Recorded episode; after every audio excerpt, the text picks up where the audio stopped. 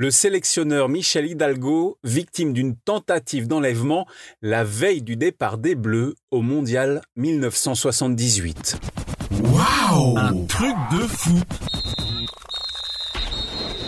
Après 12 ans d'absence, les Bleus retrouvent enfin la Coupe du Monde en 1978. Cette édition est organisée en Argentine, en plein cœur de la dictature de Videla. La France se déchire et se pose cette question. Faut-il ou non envoyer l'équipe de France là-bas et reconnaître implicitement la junte militaire. Et c'est dans ce contexte tendu que le nouveau sélectionneur des Bleus, Michel Hidalgo, est victime d'une tentative d'enlèvement la veille du départ pour l'Amérique du Sud. Le 23 mai 1978, après un dernier week-end de repos passé à son domicile en Gironde, Michel Hidalgo prend sa voiture avec sa femme pour aller à la gare de Bordeaux et monter dans un train pour rejoindre Paris. Sauf que tout ne se passe pas comme prévu.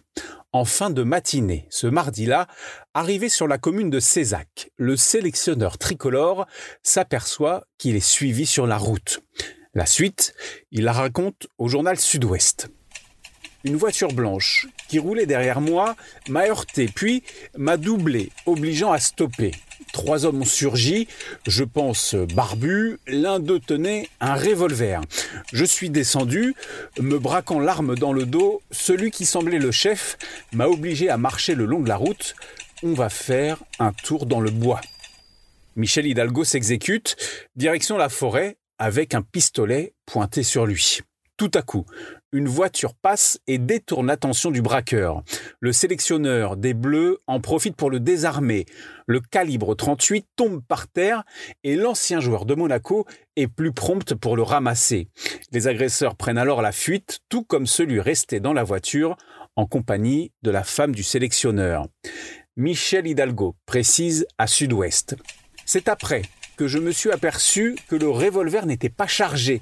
Ce n'étaient pas des professionnels. Je n'avais jamais désarmé un homme, mais cela n'a pas été difficile et je n'ai aucun mérite à l'avoir fait. Le sélectionneur remonte en voiture pour aller porter plainte à la gendarmerie. Du coup, il rate son train, mais est escorté jusqu'à l'aéroport de Bordeaux-Mérignac pour rejoindre les membres de l'équipe de France à Paris.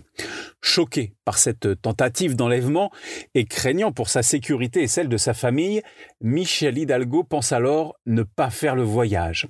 Mais le lendemain, il s'envole bel et bien avec la bande à Platini pour l'Argentine, où les Bleus seront éliminés dès le premier tour. Quant au groupuscule auteur de l'enlèvement raté, il n'a jamais été identifié et ses revendications n'ont jamais été authentifiées. Waouh Un truc de fou ta dose d'anecdotes sur le football. Pense à t'abonner à mettre 5 étoiles à mon podcast. Rendez-vous aussi sur Facebook, Twitter, Instagram et un truc de foot.fr.